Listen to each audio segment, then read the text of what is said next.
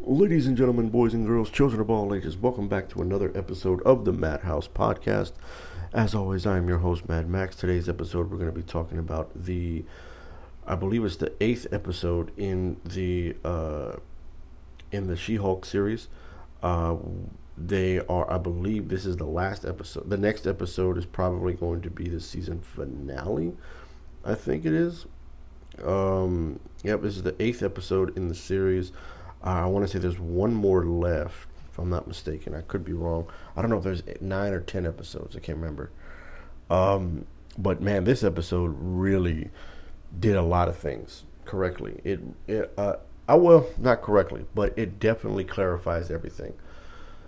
One the character of Titania is not the main antagonist. That that's the one thing it does for sure. Because now we are completely moved from that character, which to me is kind of disappointing. But but overall, it's like, eh, I mean, they could have done a little bit better.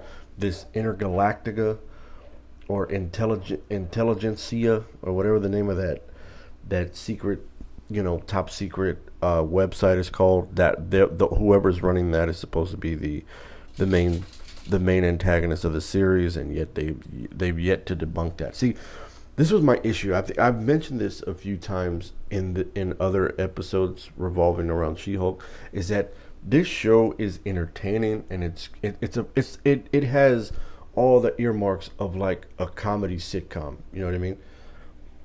Of like uh of like one of those old school television sitcoms, like a Roseanne, like Malcolm in the Middle, you know, even Modern Family, you know, and things like that. It feels like an old school sitcom.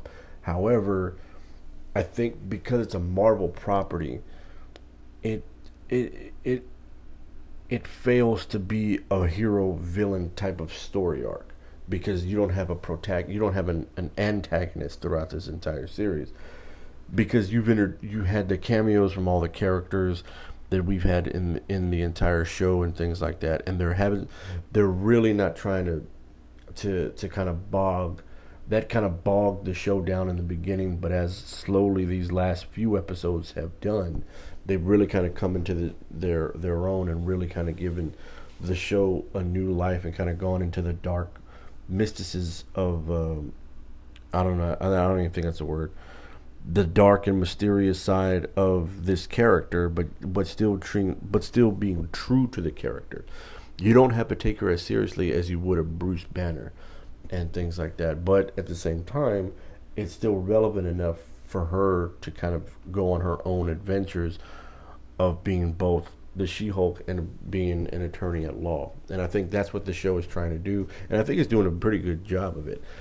Episode 8 is probably by far the best one in the entire series because it introduces us to new characters that we weren't that we weren't uh, familiar with. However, it introduces them in a way that sets up a potential that like the next series, so to speak.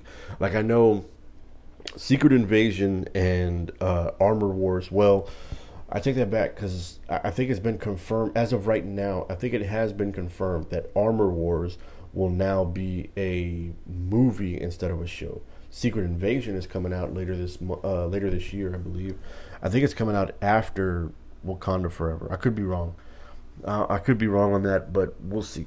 We'll see what happens. I know it's coming out. The trailer's already dropped. That looked good, but I think what they're doing, like now, being that this is kind of like the the home stretch, the final the final lap, so to speak, of this show, is that they're setting up what could possibly be the next iteration of another character. You know what I mean? Like I don't want to give too much away, but if you've seen the trailers for this already, and if you've seen the trailer for the show as entirety, we do know that um, we do know that Charlie Cox does return as Matt Murdock, aka Daredevil.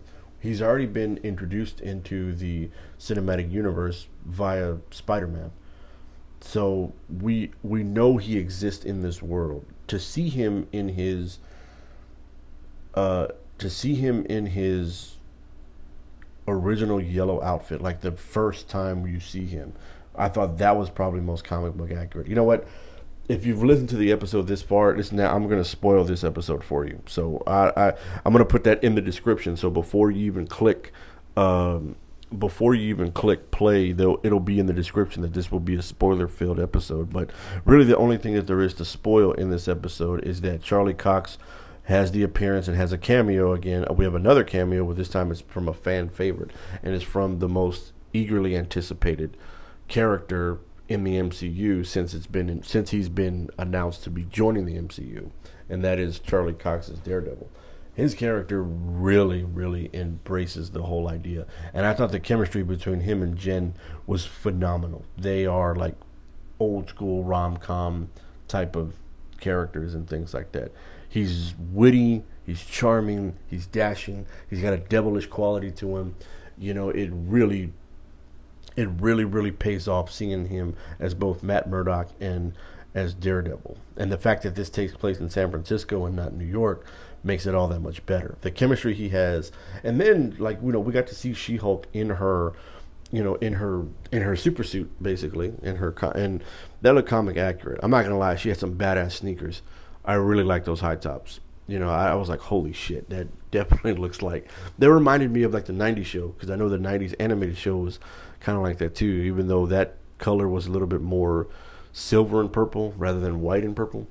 But man, the high tops, dude, I was digging it, man. It reminded me of like those old school, you know, Air Jordans that came out in the late '80s. You know, those are badass.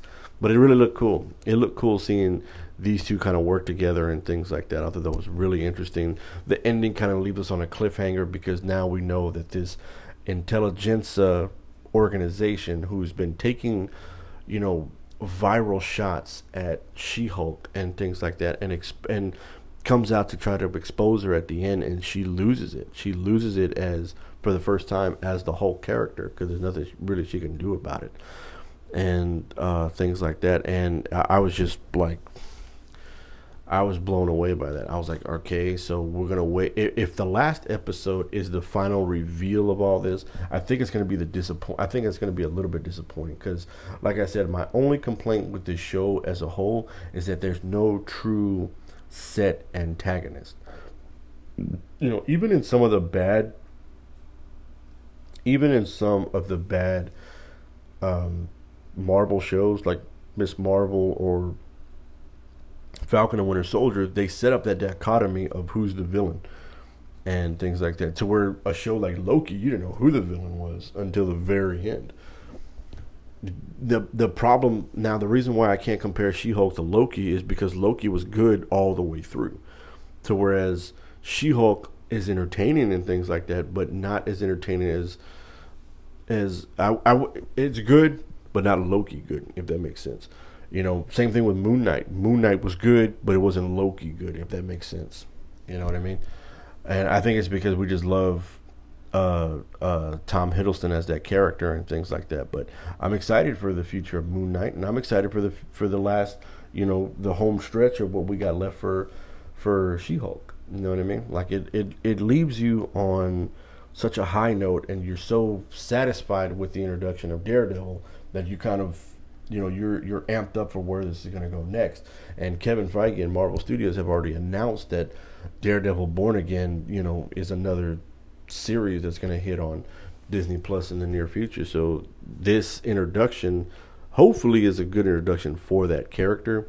I don't know if that show is going to interpret the Netflix Daredevil show, uh, but uh, it's cool to see that, and I really do like the fact that I really liked the fact that they got him in his first appearance suit, the yellow. It's not a bright yellow like it is in the comic book, but it's yellow enough to stand out.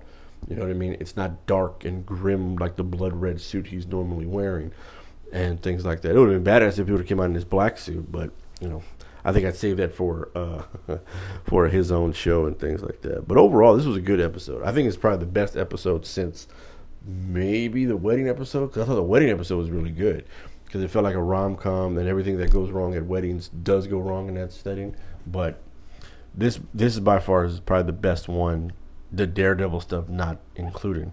So you know this really is a, this is a really good way to kind of end the series. I don't know if, like I said, I don't know if nine episodes is how long it's going to be. I don't know if it's nine or ten, and uh, things like that. But who knows? I'm I'm excited with eight. Um, I left I left the show on a good note, you know. So my anticipation is always rises uh, when when a show when the when the episode ends like that. I'm looking forward to next week.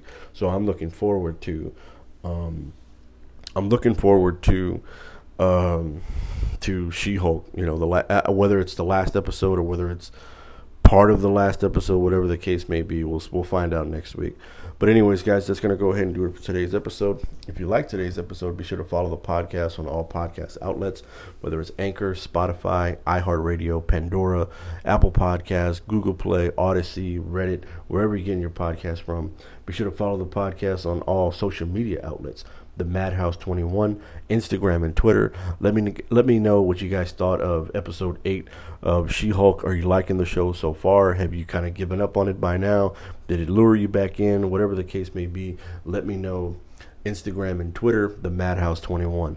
Uh, be on the lookout for more episodes as they come. I believe yes, there will be another episode dropping today because we're still doing the 31 days of Halloween.